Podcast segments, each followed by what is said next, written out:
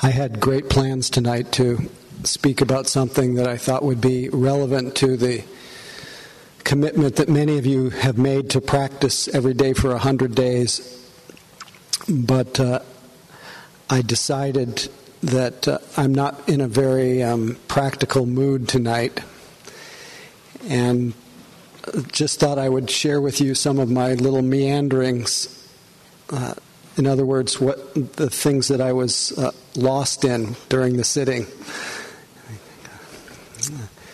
The first thing that came to mind, for some reason, just because I was sitting here with you, inviting you to settle your mind into your body and let go of any strain or tension, let go of any ideas of yourself ideas of where you need to go or where you've been to rest. I think I used the Tibetan saying, uh, rest your weary mind or rest in natural great peace.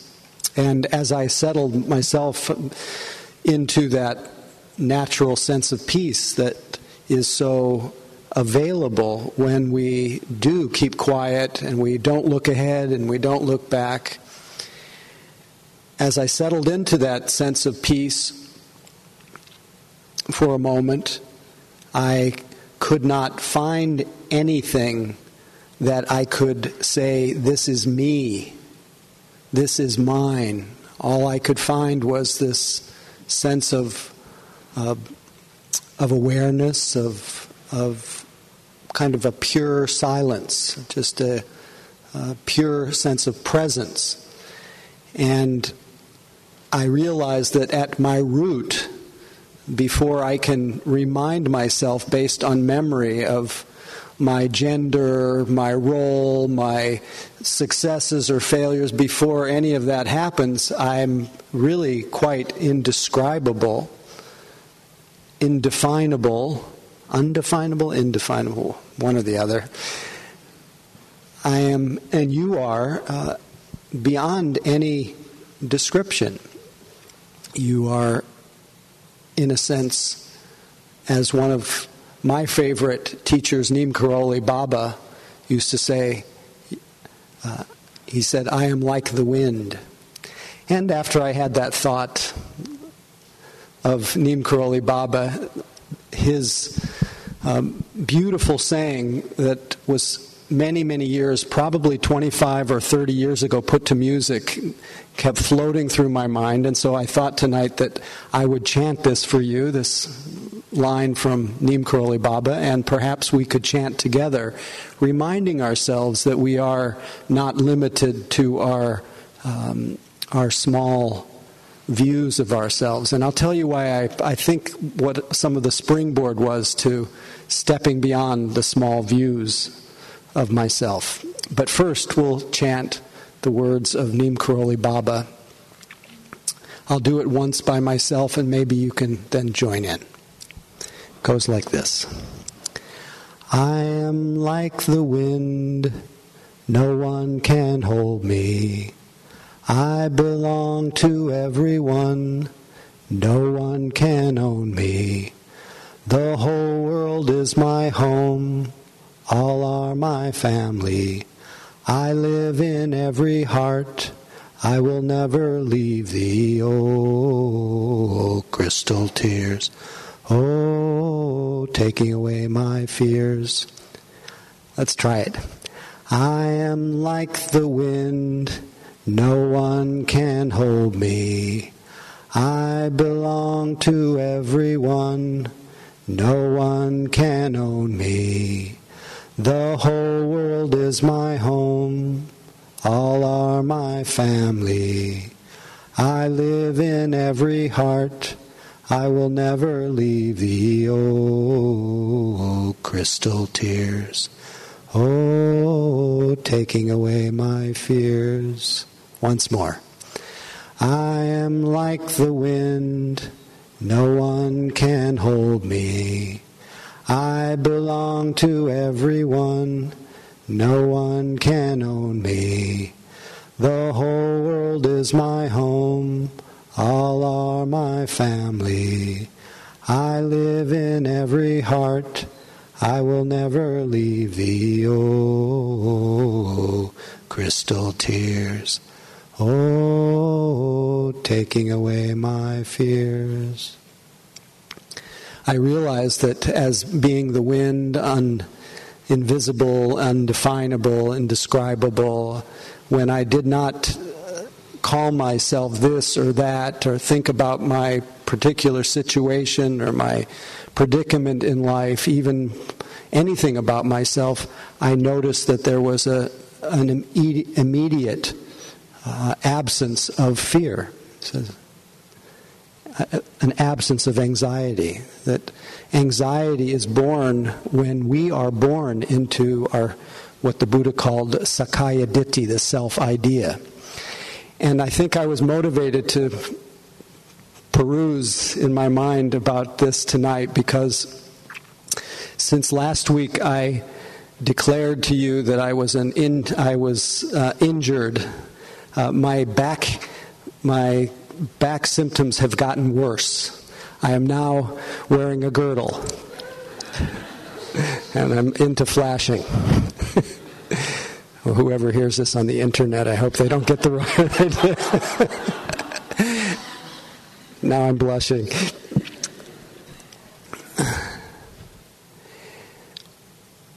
And I realize over the course of the week of having uh, many very, very unpleasant symptoms, uh, yesterday really to the the symptoms so acute to or intense to the extent that I could not really walk and I, I could not lift my back off the bed and I was crawling.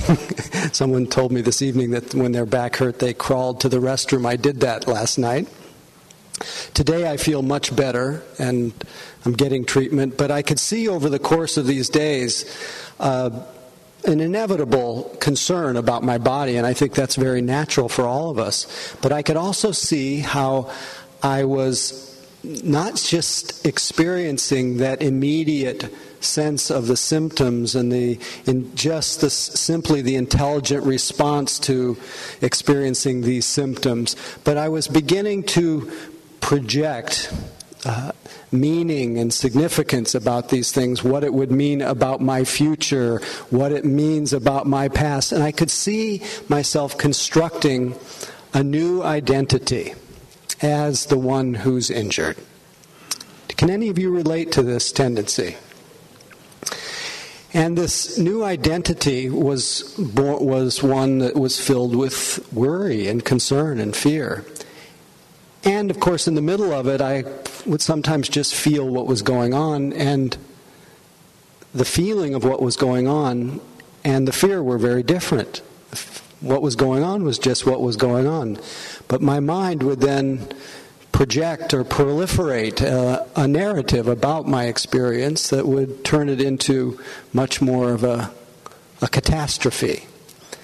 And so the catastrophe we can really see is of our mind and uh, often is many steps removed from the could say the suchness of what's happening, the simplicity of what's happening. That's why our practice continually reminds us to use as our refuge. And I think last week I spoke about refuge in the body or anchoring in the body, anchoring in the immediate present. But the, the Buddha's recommendation that we anchor our attention in the in the six doors of perception and just things as they are in their pure simplicity.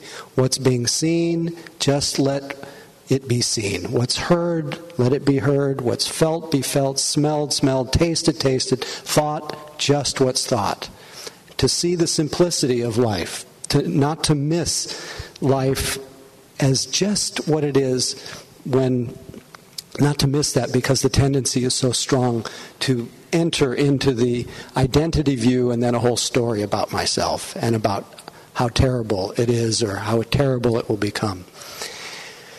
Many of you know that I've experimented a lot with this identity view over the years.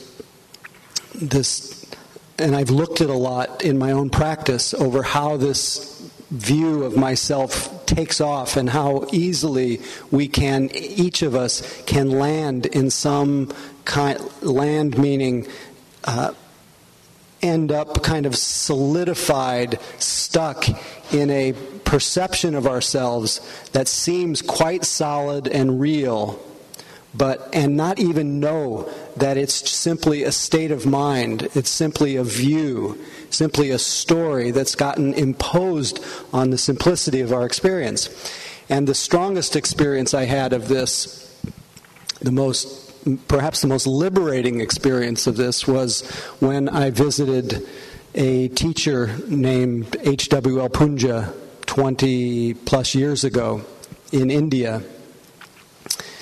And I was full of, at the time, I was full of the, I think I'll tell you two parts to the story because since we're talking about identity view tonight, uh, I'll tell you the two parts of the story. I was very identified when I went to see this teacher with the view of being a, a sincere meditator, a sincere seeker. Any of you have that sense of yourself? Well, I thought that this was a pretty reasonable, I didn't even know I had this view so much, but I thought this was a pretty reasonable identity. I was full of the fire of being a, a seeker. And I was so full of being a seeker that I didn't that I didn't want anything in my life at this time except to know the the ultimate truth of reality, to see the, my primordial face, to understand my deepest nature. I and I just had no more interest in anything but this. And I heard of this teacher who was known to inv- evoke this understanding in anyone who would come uh, near him, anyone who would come and hang out with him would begin to f- experience, recognize the very state of mind that he was uh, living in, which was a, uh, which is a state of freedom, a state of of a mind that's not nailed down by fixed views and small feelings of inadequacy or inflation or just empty, open, immaculate, radiant, exp- expressing tremendous joy, tremendous compassion, tremendous love, effortlessly uh, expressing awakening or liberation. And so, I, uh, knowing that there was a person like this, I wanted so badly to experience, be in that person's presence. But at the same time, I had a question. Why would I go see this person? Because at the time, I knew in my heart of hearts, at least in my limited view of my heart of hearts, I knew based on a, both a feeling and a, a very classic line that I'd heard in many different traditions. The, the classic line is The seeker and the sought are one. Have you all heard this before? That we are what we're seeking. The seeker and the sought are one. So, with this sense of, yes, I'm, I know that what I'm really looking for is myself still, un- inexplicably, I wanted to go see this teacher, thinking that he could do something for me. So the interesting thing was the moment I arrived to meet him, he asked me why I came. And so, full of my seeking and being a seeker, I said to him, I know, Punjaji, Master, that I know that the seeker and the sought are one. But I've come halfway around the world to see you, so I must want something from you. And he looked at me, as he often did, with a kind of bemused, impish grin. It's funny, every time he smiled at me, I knew he just saw right through me. But his words in response, I said, I know that the seeker and the sought are one, but I've come halfway around the world to see you, so I must want something from you. And he looked at me and he said, Remove the seeker, and remove the sought. And I don't know if that has much meaning to you, but upon hearing those words, I went completely unconscious. I completely lost consciousness. And what helped me emerge from being completely unconscious, what brought me out of it was this all of a sudden I heard from somewhere else, I heard this, this guttural laugh that was somebody else's laugh, but it was clearly coming from this, from this uh, mind body. And that laugh brought me into consciousness. And I don't. I can hardly talk about this because at, at that very moment, my mind went. Uh, everything that I saw, it, it turned into. How many of you have seen the movie The Matrix? Well, I had a matrix moment where the whole world and everything dissolved and all separation dissolved. And my mind went completely silent. And I realized at that moment that what he meant, what that line meant. Uh, the seeker and the soughter one.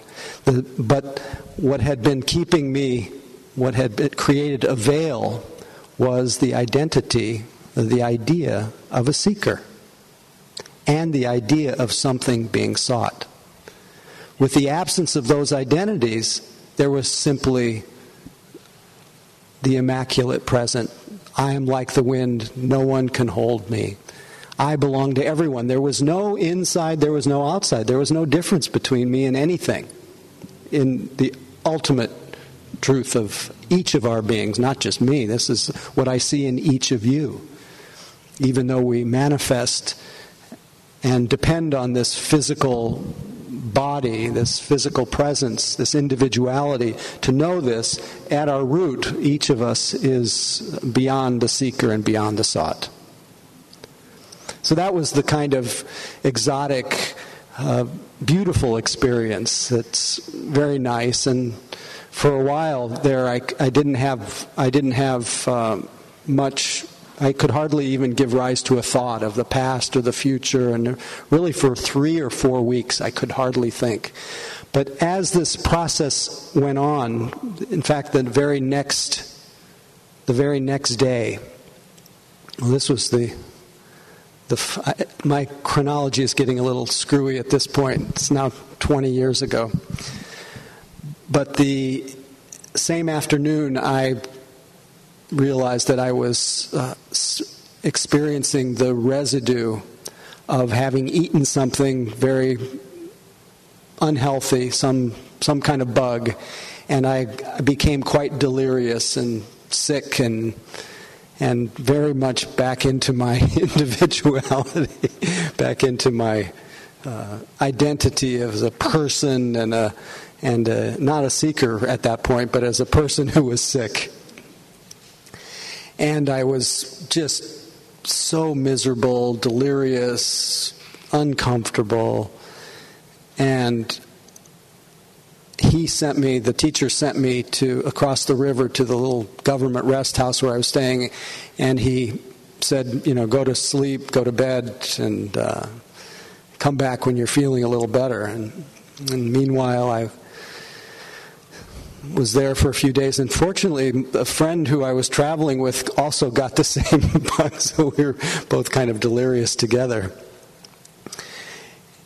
And he sent over food to eat, which was I, I. Whenever I remember this story, I always remember that he sent over these big chunks of white cheese. I could never figure out why he sent cheese, but it's the last thing I felt like eating. But but finally, a couple days later, I dragged my, as I've often told the story, it, it, the clearest sense uh, was that I was literally dragging my physical body back over down a couple bridges along the Ganges River and across the river. This was in a uh, town of Hardwar, one of the holy places at the upper parts of the Ganges River kind of drag my body along these a pathway alongside the river, and then across the bridges, and then down the street. And the bad, the good news was that the place where the teacher was staying was just across the river. I could see him waving from his balcony uh, on the river. But the, that was the good news. The bad news was you had to walk down two or three bridges to to get to the place where you could walk across to see him. So finally, I made my way. I skipped the best part? Okay. see, this is a, what it's called a, a, broken record. You tell the same stories over and over again. People remind me.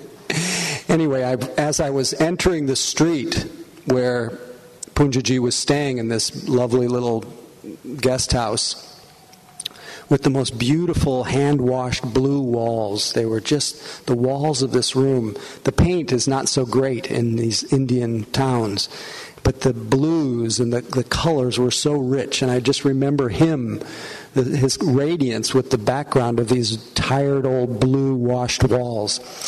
But before I got to his house, when I entered his street, I was I saw a little fruit stand and I bought a big clump of bananas and I was meanwhile I was exhausted and I was just kind of getting myself to his place and to make to add insult to injury as I grabbed the bananas and started to walk toward his place a, a couple of monkeys jumped out of a tree and took the bananas from me. And it was the weirdest moment.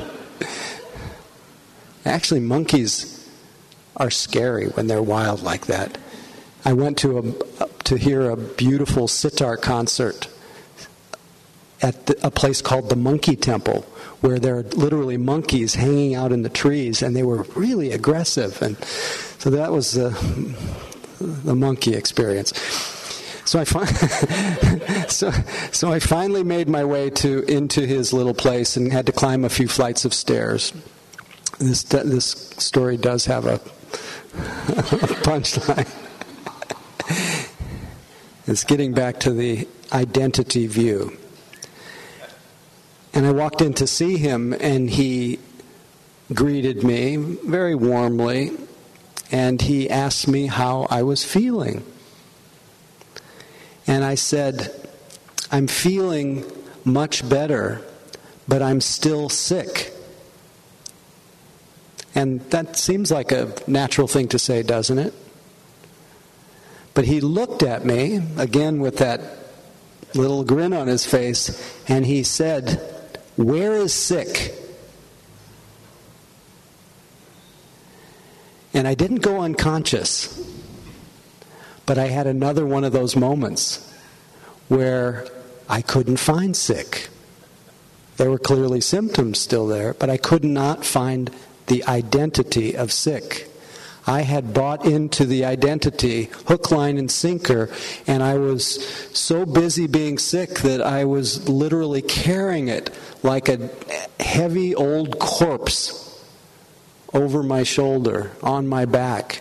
And the moment there was a cessation, the absence of that identity of sick, I couldn't find it. There was a burst of vitality, a coming alive. Like I said, the symptoms were still there, but the, the identity was gone. There was just what there is.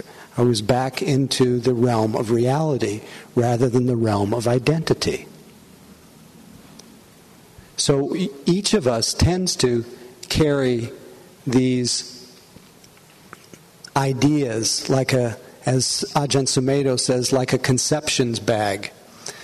That we regard ourselves as these separate individuals, and there is some usefulness to these our our individual designations, and there's such a beauty of each of our individual stories and our personality view. It's wonderful that we can even do that. But what this individual view does is it masks this greater reality that you are. And this is why we try to step out of the stream of our identity view and live in silence. As I think I shared those few lines from Rumi last week where he says, Well, maybe I didn't, but I don't remember. Why do, he says, Why do you stay in prison when the door is so wide open? Come out of the tangle of fear thinking or me thinking. Live in silence. Flow down and down and down in ever widening rings of being. So each of us, whether we know it or not, as part of our natural evolution, is moving, and you would not, you can't help it if you come to meditation practice. We are moving from that heavy, narrow vortex of our our personality view and the ideas and the weight that comes with that and the tension literally the physical tension that comes with that we're moving from that narrow vortex to this wider circle of being wider circle of uh, awareness wider circle of affection wider circle of caring. And this is inevitable. And so, as, as much as we can in the course, as much as I can in the course of my daily life, to live in silence, to step out of the stream of my identity view, to open my eyes to the, the world around me, to, to realize that I am like the wind and no one can hold me. I belong to everyone. No one can own me. The whole world is my home and all are my family. I live in every heart. I will never leave any of you. Uh, uh, crystal tears. That's that we're all like crystals that we that reflects every facet of life. Every, we touch every heart when we are right where we are, just who we are, not the idea of who we are, but our natural expression. Crystal tears.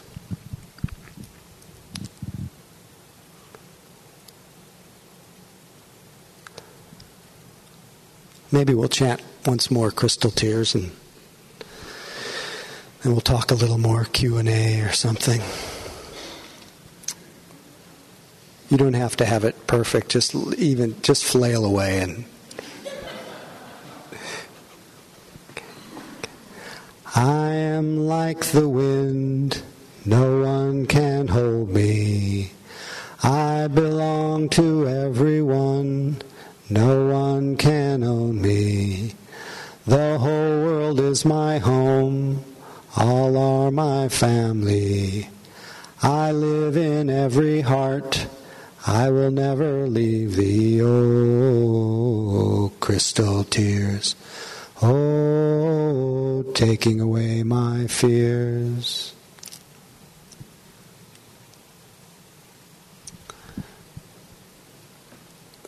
Excuse me. I have to make a little adjustment here. Oh.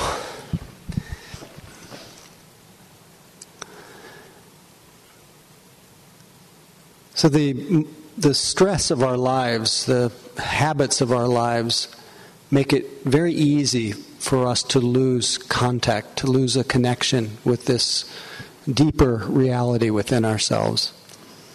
And even though this may not sound practical may not be a particular kind of methodology. I think it's, uh, it's always helpful to remind ourselves, just by virtue of stopping, doing the quickie that I spoke about earlier, to stop, feel our bodies, orient ourselves to the present moment, feel what's in our body, feel what's in our heart, feel what's in our mind. Just be simple for several times in the span of your day.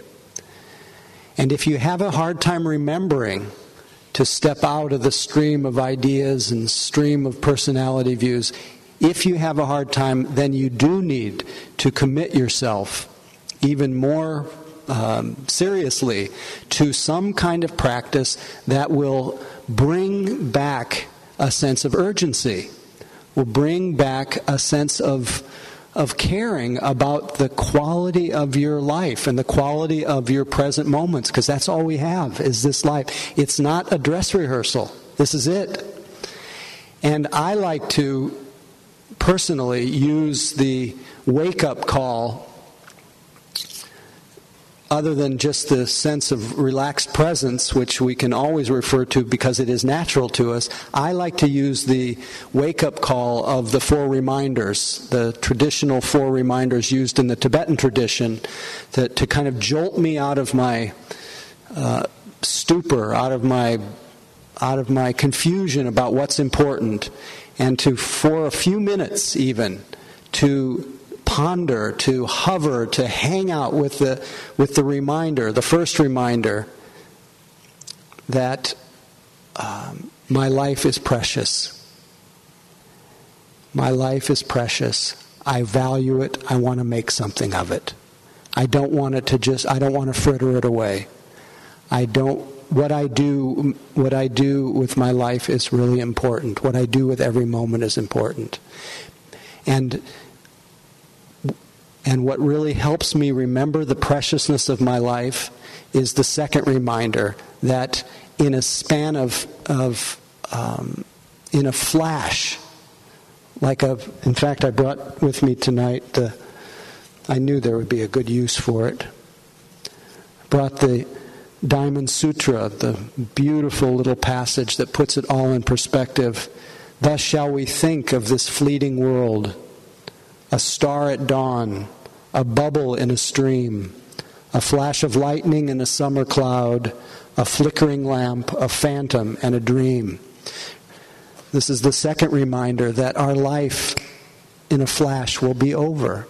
Every person that we've been connected to, we will say goodbye to. Every experience will end, every job will end, every and we want to be able to reflect on it and say I I loved well, I did well, I I, I really, um, so that the preciousness of life and impermanence are go hand in hand.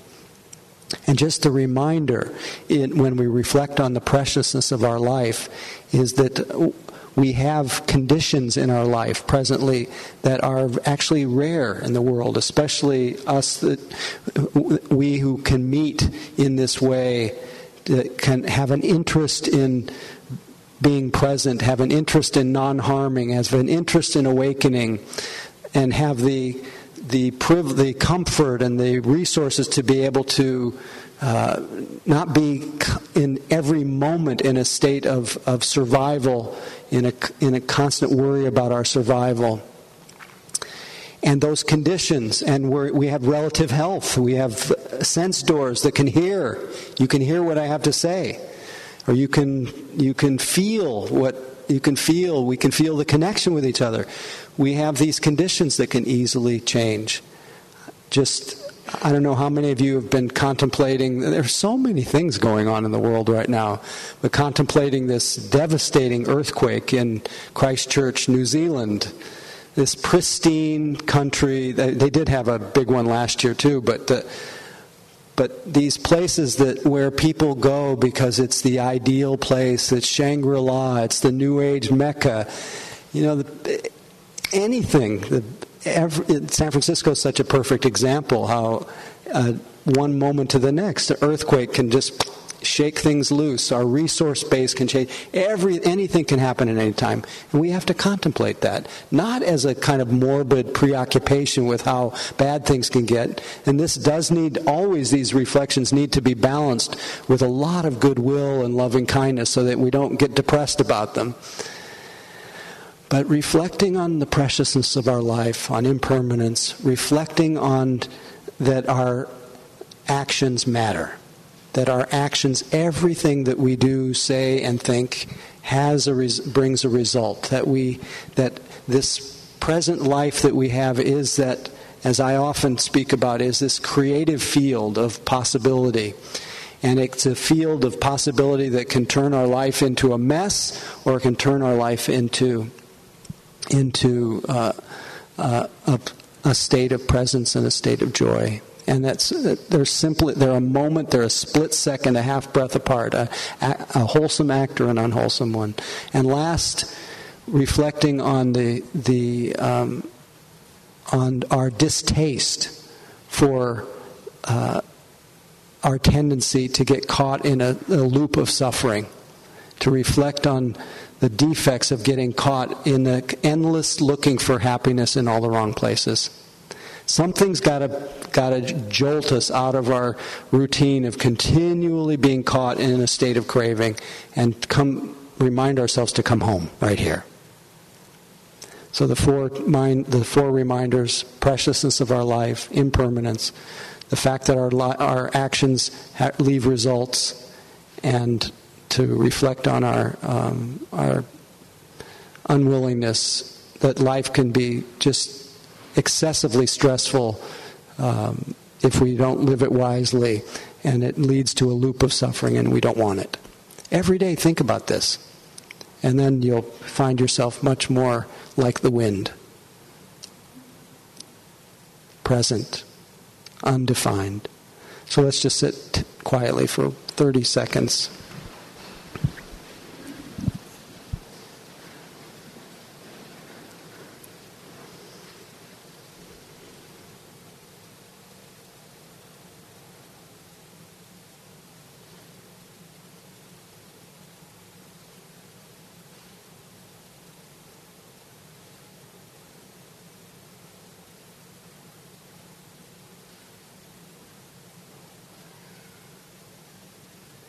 First, let our hearts be filled with loving kindness, forgiving ourselves for any harm we've caused ourselves or others, and wishing ourselves well. Knowing that in our hearts we want to be happy. May I be happy and peaceful, safe and protected, healthy and strong. May I have ease in my heart and a sense of well being. And as I want to be happy, I wish that all beings, in all circumstances, can be happy and peaceful, feel safe in this world, protected, be healthy and strong, and accept their limitations graciously. And I wish that all beings can live with ease and a sense of well being. And as always, I like us to dedicate any our practice, any of the fruits of our practice, any of the blessings of our practice, any goodness that has arisen from our practice, to dedicate it to the welfare and benefit of all beings. May all beings be touched by the truth.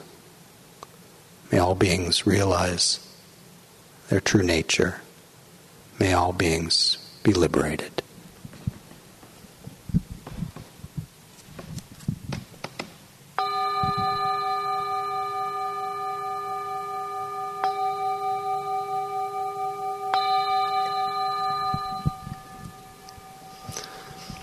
So I ask you one more time where is sick?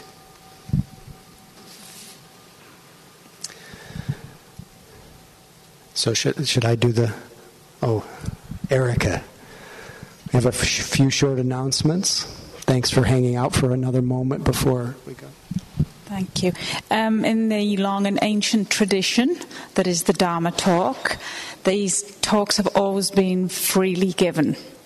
Uh, we know the value, as do MasterCard, that they are priceless, but the room, not so much.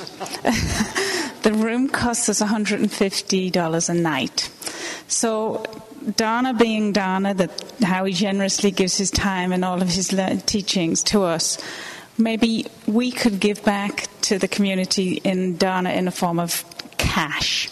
Um, we need, to, if we want to keep this group going and keep having the lovely talks and having the, the opportunity to do this, we need to keep supporting it. So we have a basket over here as I say, it costs us a lot in every night. A group of this size, it averages out between six and eight dollars per person if we want to do it that way, just to keep the whole thing going. So thank you, thank you to Howie.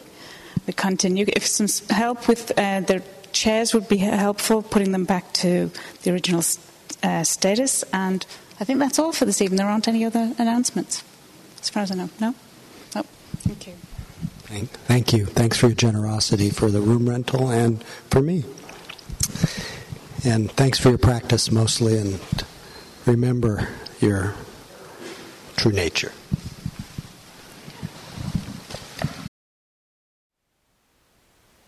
Thank you for listening. To learn how you can support the teachers and Dharma Seed, please visit dharmaseed.org slash donate.